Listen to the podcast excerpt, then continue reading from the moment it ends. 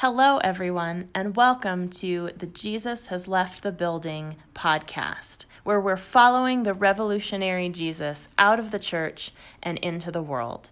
The pandemic of 2020 has forced us all to reimagine what our world looks like, and church ministry is no exception.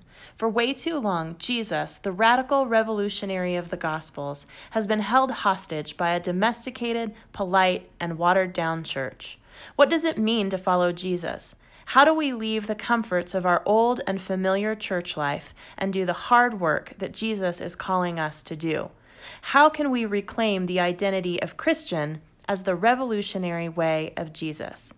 In this podcast, Marta Fioriti and Mandy Todd and some very special guests explore these questions in order to help bring about God's kingdom on earth as it is in heaven.